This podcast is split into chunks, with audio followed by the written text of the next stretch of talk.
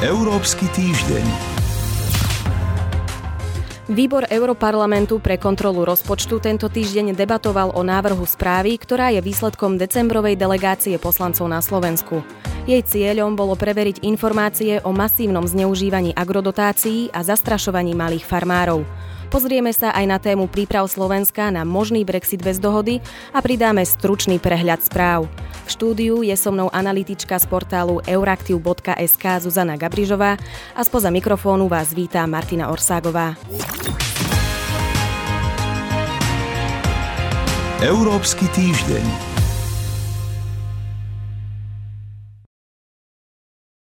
Štúdiu vítam analytičku portálu euraktiv.sk Zuzanu Gabrižovú. Dobrý deň. Dobrý deň.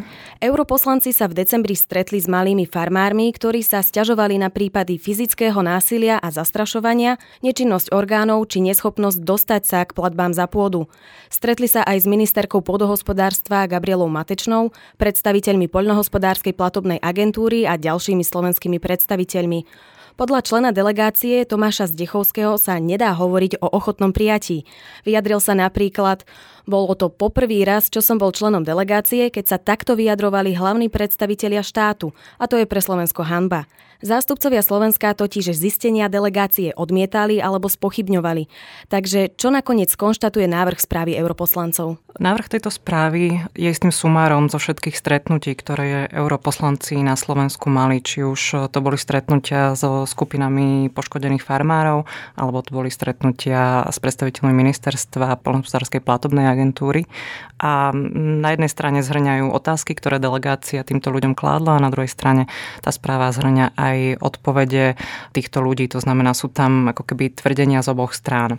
Samozrejme, tá správa obsahuje aj nejaký sumár, v ktorom konštatuje niektoré objektívne problémy, ktoré na Slovensku sú a ktoré sú čiastočne výsledkom istých objektívnych problémov, napríklad rozrobenosti slovenskej, slovenskej pôdy a z toho vyplývajúcej komplikácie v právnych vzťahoch, čo potom zase môže viesť k problémom s čerpaním polnohospodárskej dotácií. Na druhej strane tá správa formuluje niektoré veľmi konkrétne odporúčania pre Slovenskú republiku. Tým prvým je urýchliť pozemkovú reformu na Slovensku, ktorá by čiastočne mohla niektoré problémy riešiť. Takisto štátnym orgánom odporúča, aby konštruktívne komunikovali s tými poškodenými farmármi a naopak farmárom odporúča, aby sa efektívnejšie združovali, aby tak mohli lepšie presadzovať svoje požiadavky, respektíve komunikovať svoje problémy. No a jeden z takých ďalších konkrétnych odporúčaní je, aby polnohospodárska platobná agentúra bola schopná rýchlejšie a efektívnejšie riešiť prípady, kedy sú tzv. konfliktné žiadosti na jeden kus pôdy, žiadajú viacerí žiadatelia platbu a to je vlastne zdroj mnohých tých problémov, ktoré polnohospodári majú. Tak jednou vecou sú konštatovania delegácie europoslancov a diskusia o zisteniach, ku ktorým dospeli, ale úplne inou otázkou je však právomoc Europarlamentu a konkrétne kroky, ktoré by mohli uplatniť voči Slovensku, napríklad teda aj v oblasti dotácií do poľnohospodárstva. Tak čo vôbec hrozí v súvislosti s ich zisteniami, ktoré naša vláda odmietla? Môžeme prísť o nejaké peniaze z únie? Nie, možnosť krátenia polnohospodárských dotácií samozrejme nie je v hre. Aj keď hovoríme o vyšetrovaní delegácie Európskeho parlamentu, to samozrejme nie je vyšetrovanie v pravom zmysle slova. Tá delegácia naozaj má len možnosť zisťovať skutkový stav na Slovensku a jeho konformitu s európskymi a slovenskými pravidlami. To znamená, výsledkom tejto delegácie môže byť návrh na konkrétnu zmenu aj európskych pravidel, ktoré môže v budúcnosti zamedziť problémom so zneužívaním polnohospodárskych európskych dotácií. V štúdiu je so mnou analytička Zuzana Gabrižová z portálu euraktiv.sk. Slovenská vláda sa pripravuje na možný Brexit bez dohody. Tento týždeň oznámila, v ktorých oblastiach sme najviac ohrození. Nasledovať by malo predloženie návrhov zákonov do parlamentu tak, aby ich poslanci mohli prijať v skrátenom legislatívnom konaní ešte pred odchodom Spojeného kráľovstva z únie, teda do 29. marca. Aké konkrétne kroky teda pripravuje slovenská vláda? Stačí to podľa vás?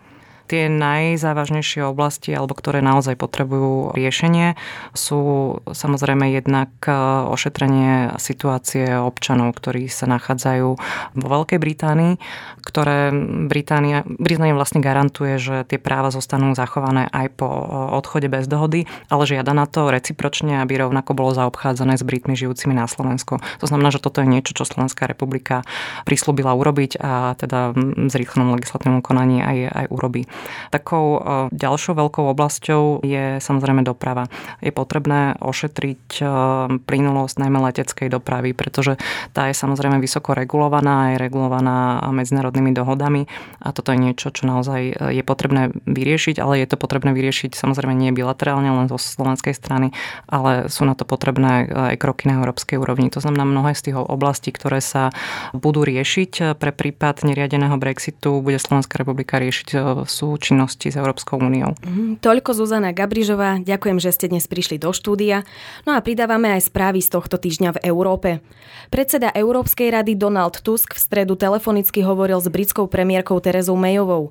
Povedal jej, že postoj Európskej únie je jasný a konzistentný a teda dohoda o Brexite sa opätovne prerokovávať nebude. Rovnako reagoval aj predseda Európskej komisie Jean-Claude Juncker. Takzvaná írska poistka v dohode o Brexite sa zrušiť nemôže. Ochraňuje záujmy vyše 4 miliónov občanov Írska a je pragmatickou odpoveďou na jedinečnú situáciu. Tá vznikla potom, keď sa Spojené kráľovstvo rozhodlo opustiť nielen Európsku úniu, ale aj jednotný trh a colnú úniu. Pred poslancami Európskeho parlamentu to povedal hlavný vyjednávač únie pre Brexit Michel Barnier. Európska komisia vyzvala Slovensko na zlepšenie ochrany voľne žijúceho vtáctva. V januári poslala Slovensku tzv odôvodnené stanovisko za to, že nedokázalo adekvátne zabezpečiť ochranu prírody. To spôsobilo výrazný pokles populácie vtáctva, napríklad tetrova hlucháňa. Slovensko má k dispozícii dva mesiace na nápravu situácie, inak môže komisia posunúť prípad na súdny dvor Európskej únie. Aktuálne vydanie Európskeho týždňa je na konci. Za pozornosť ďakujú dramaturg relácie Boris Koreň, Martina Orságová a portál euraktiv.sk. Európsky týždeň.